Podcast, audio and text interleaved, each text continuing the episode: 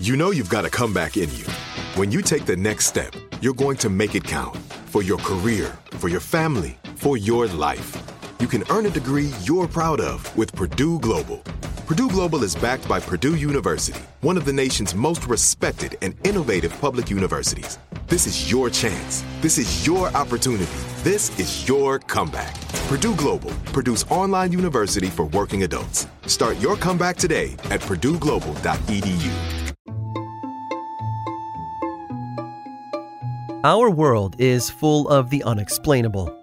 And if history is an open book, all of these amazing tales are right there on display, just waiting for us to explore.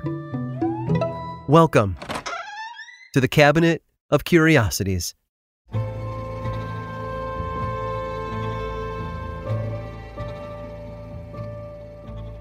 Southern Chile is a miracle of nature. Bordered by the Biobío River and the Andes Mountains, the Zona Sur, the southern zone, runs along Chile's lower western coast. It's home to lakes as blue as the sky, steaming hot springs, and dense rainforests. Its idyllic northern area is known to be well suited for raising livestock, and cattle can often be seen grazing in green fields with snow capped mountains off in the distance. Like I said, idyllic. As for the human population, Chile is made up of people from all over. Many come from Europe, including Italy, Germany, and Spain.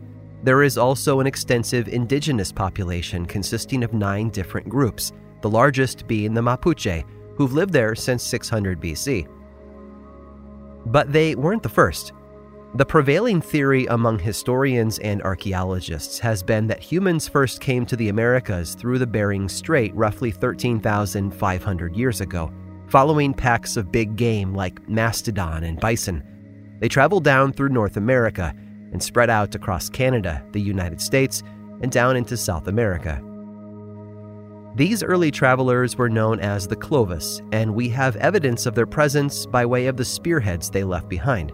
But the problem with any theory is that it can be easily challenged, which is exactly what happened in 1975.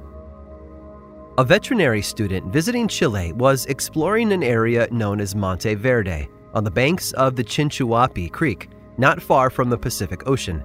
Some locals showed the student a bone fragment they discovered after logging in the area had eroded much of the soil away. They thought it was a cow bone. The student, though, wasn't so sure. After being tested and verified, the fragment was determined to be far more unique than a simple cow bone. It belonged to a gomphothere, a prehistoric animal bearing a strong resemblance to modern day elephants, but unrelated. News of the discovery made it back to American professor Tom Dillehay, who happened to be teaching at a university in Chile. He had a feeling there was something bigger brewing under the soil, so he and a team of archaeologists organized a dig and they found a lot more than just one bone. Surprisingly, everything below the surface was preserved better than they had expected. The environment had flooded thousands of years ago, and the peat, or decaying vegetation that filled the area, had prevented bacteria from eating away at the artifacts. As they dug, hearths, both large and small, began to appear. Little by little, the soil was brushed away, and the remains of other animals saw sunlight for the first time in millennia. Large wooden posts from about a dozen huts were unearthed, as well as a footprint, hides used for clothing, and a piece of meat with DNA still preserved inside. That was how scientists were able to tell the kind of game that had been hunted and consumed in the area. But the site's contents didn't align with the current theory on how humans had migrated to Monteverde and other parts of the coast. The roughly 20 to 30 people who had lived there on that site hadn't come through the Bering Strait and worked their way south to Chile. They had traveled by boat down the west coast until finally stopping at Monteverde. These early settlers built tools from rocks and clamshells. They thrived in a way other cultures could not well, in a way modern scientists and anthropologists couldn't conceive of. Because, of course, humans have always been resourceful and adaptive, sometimes taking the harder route for a greater payoff. And this culture was old.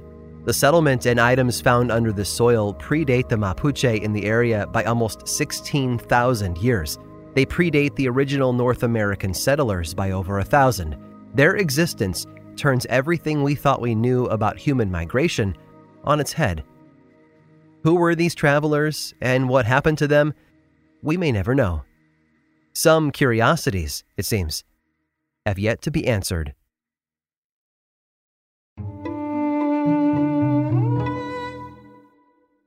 Trinity School of Natural Health can help you be part of the fast growing health and wellness industry.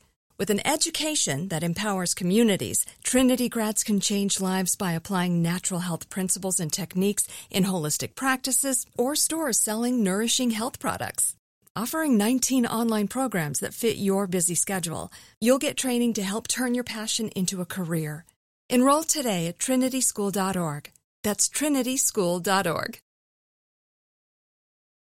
This episode is sponsored by Intuit. Here's a story for you. Once upon a time, a young woman was haunted by the ghosts of bad financial decisions, with credit card debt and an empty savings account looming over her every day. When she tried to ignore these ghosts, they only grew bigger and scarier, and these ghosts of her bad financial decisions were stopping her from living her best life. So she decided to face them head on and take control of her finances with help from Intuit. Intuit helps you face your financial fears with confidence through products like TurboTax, Credit Karma, QuickBooks, and MailChimp. Whether you're trying to manage your money or trying to run a business, Intuit gives you the confidence to take control of your finances so you can live your best life. Intuit is the financial platform that helps everyday people prosper. Intuit has helped 100 million people live their best financial lives. Visit intuit.com, I N T U I T.com to start living yours. Let's get into it.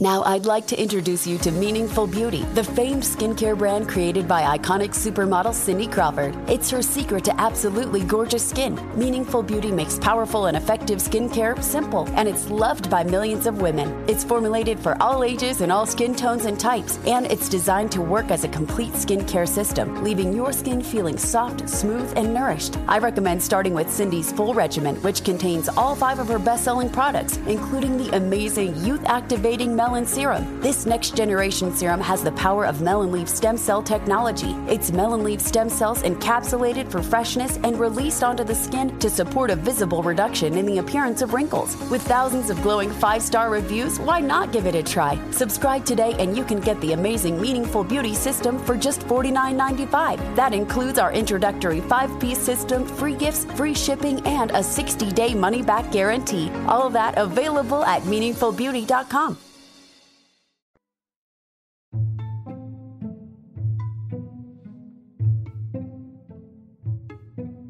Germany and nearby Austria have produced some of the most brilliant minds of all time. Albert Einstein, mathematician Carl Friedrich Gauss, and composer Wolfgang Amadeus Mozart are among the region's most influential and revered individuals. Within their time on Earth, they each made immeasurable contributions to science, math, and the arts, and those contributions have gone on to inspire others to continue their work. However, some of the more intelligent folks from that part of Europe did not go on to great acclaim. They did not change the face of music or make earth shattering discoveries, but that didn't mean they weren't extraordinary in their own right. These people were able to capitalize on that intelligence and go far in life, as scholars rather than creators. One such scholar was Jean Philippe Baratier.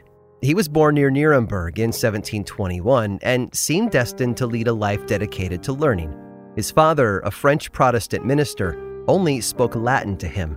His mother only spoke French, and their servants communicated only in High Dutch. He spent his time reading the Bible, both the Old Testament and the New Testament. Well, reading is putting it lightly. He read them in Greek, then spent years translating them into Latin and Hebrew. In fact, due to his upbringing and his passion for learning, he was able to speak all of those languages fluently. His translation work earned him recognition among his contemporaries, including English dictionary author Dr. Samuel Johnson, as well as the prolific writer and philosopher Voltaire. There wasn't a subject Jean Philippe couldn't conquer, and that thirst for knowledge earned him a Master's of Arts when he was only 14 years old. A prodigy, if there ever was one. He'd lived a life fuller than most, Unfortunately, poor Jean Philippe suffered from a condition that had rendered his body frail, though his mind only grew sharper with each passing day. Those translations of the Greek Bible, he completed them when he was only eight years old. He was even inducted as a life member of the Berlin Royal Academy, where he studied nautical longitude. However, the pressure of his numerous studies proved too much for his system to take, and at 19 years of age, he passed away. The nature of his condition was never known. Jean Philippe was not the only young genius of the era. There was another just like him named Christian Heinrich Heineken, also known as the infant scholar of Lubeck. Born the same year as Jean Philippe, Christian spoke perfect German at only 10 months of age. By the time he was one, he was reading the Pentateuch, or the first five books of the Torah. He started reading the Old and New Testaments when he turned two, and by the time he turned three, he'd finished them. In Latin, not unlike Jean Philippe. At three years old, he wrote his own History of Denmark. The King of Denmark invited him to read it before the court, which he accepted graciously. Everyone loved him. They were charmed by his intelligence at such a young age and spread word of his talents all over Europe. He became what some might call a minor celebrity. Christian's family decided to tour Europe with their son as their star attraction. It was around this time when his mother began to wean him off breastfeeding, and Christian's health problems bubbled to the surface.